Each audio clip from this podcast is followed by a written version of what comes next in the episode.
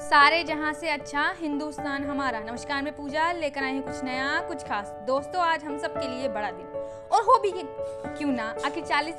आखिर 40 दिन की यात्रा के बाद भारत ने अपना सफलतापूर्वक चंद्रयान मिशन तीन लॉन्च कर लिया है। ये वो मिशन है जिसे अब तक विश्व की केवल और केवल तीन महाशक्तियों ने सॉफ्ट लैंडिंग की है, जिनमें मैं बता दूँ कि चीन, अमेरिका सोवियत संघ के बाद भारत ऐसा चौथा देश बना है जिसने चाँद पर सॉफ्ट लैंडिंग कर खुद को प्रूव किया है और बताया है कि इंडिया ग्रेट कंट्री और इंडिया अपने पैशन के लिए जाना जाता है, वो चाह ले तो हर कुछ कर लेता है। चौदह जुलाई को चालू हुआ ये मिशन जो कि श्रीहरिकोटा में लॉन्च किया गया था। आज वो सक्सेसफुल हो चुका है और आज इंडिया एक बार फिर गर्व से कह सकता है कि we are Indian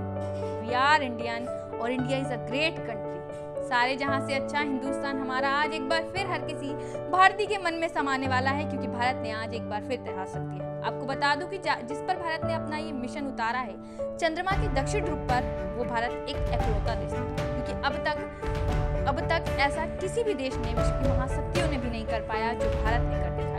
के वैज्ञानिकों ने कर दिखाया है जिनकी मेहनत और उनकी काबिल और जुनून के बल पर आज भारत ने चंद्रयान मिशन